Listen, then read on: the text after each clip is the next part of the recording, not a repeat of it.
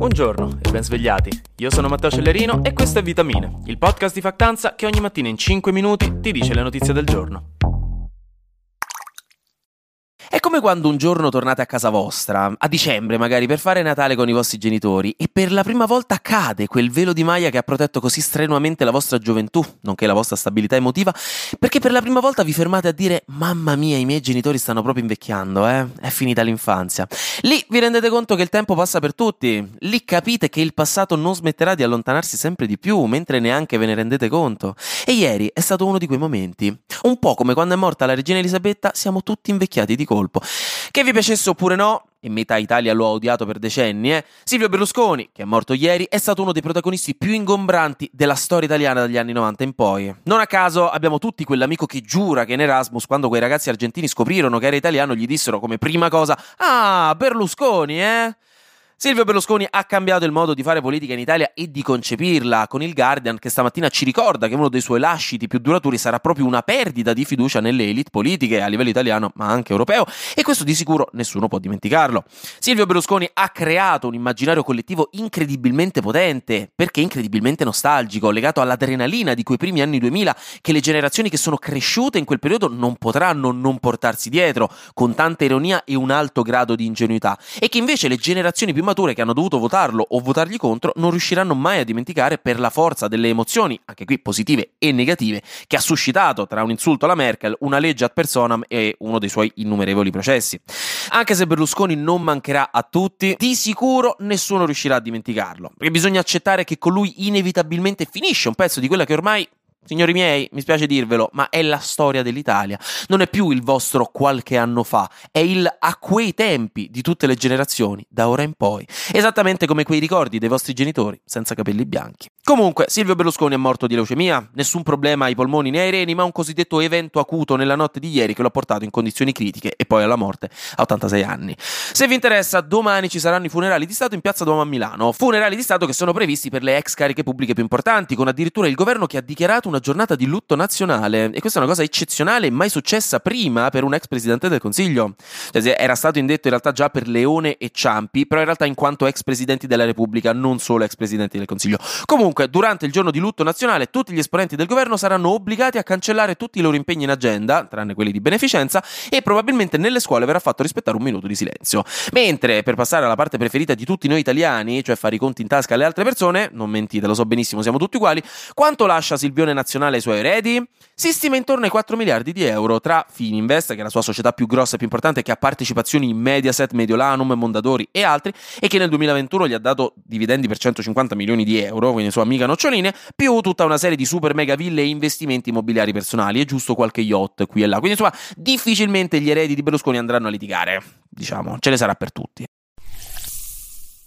Ora andiamo però alla politica estera, cambiamo tono, basta marcia funebre, vi racconto che gli Stati Uniti vogliono tornare nell'UNESCO, che è no, quell'organizzazione dell'ONU che definisce, tra le altre cose, cosa può essere definito patrimonio dell'umanità, tipo il calippo al limone d'estate o le maratone di Harry Potter che fanno su Italia 1 ogni Natale. Questo perché in realtà gli Stati Uniti sotto Trump nel 2018 avevano abbandonato l'UNESCO perché in polemica con il fatto che l'agenzia fosse, secondo la Casa Bianca, un po' troppo ostile nei confronti di Israele. Ora però hanno inviato una lettera per rientrarci dentro e secondo gli esperti questo è dovuto al fatto che con gli Stati Uniti fuori dall'UNESCO si starebbe lasciando troppo spazio alla Cina per espandere la sua influenza culturale a livello internazionale, a livello di soft power geopolitico, cosa che agli Stati Uniti non piace per niente. La NATO invece, mentre l'Ucraina sembra aver riconquistato altri obiettivi militari con la sua controffensiva, dicevo la NATO ha iniziato l'esercitazione aeronautica aeronautica scusate, più grossa della sua storia. In Germania, con 250 aerei, 10.000 soldati da 25 paesi diversi, il tutto per le prossime due settimane. Esercitazione comunque non c'entra niente con l'Ucraina perché in realtà era già stata messa in agenda 5 anni fa.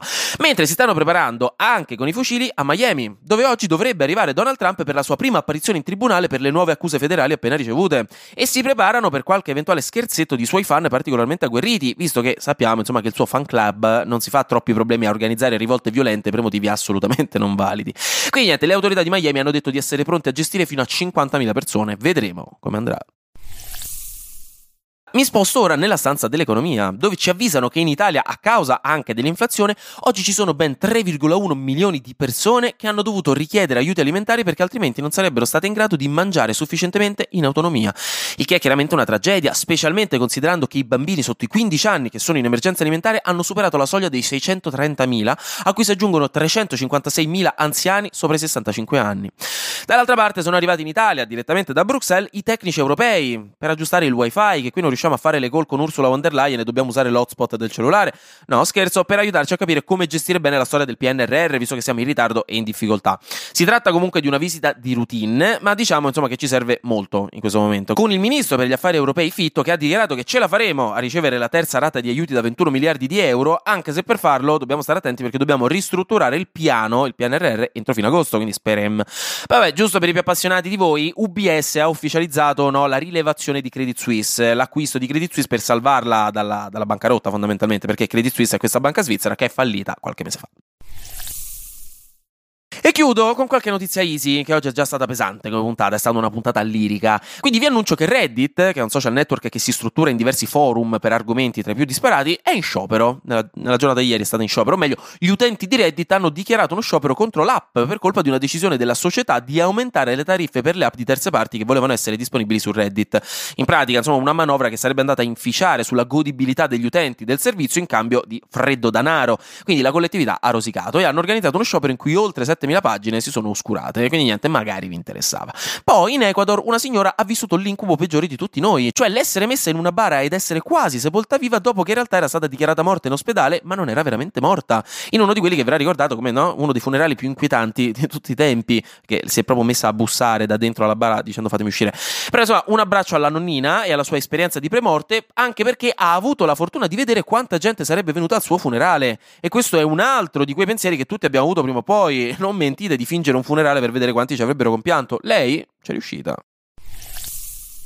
Infine, scusatemi, ieri mi sono confuso perché la Ferrari che ha vinto la gara di Le Mans non era la numero 50 ma la numero 51, guidata da Galado, Pierguidi e Giovinazzi. Quindi grazie per avermelo fatto notare, siete sul pezzo come sempre, sono molto fiero di voi.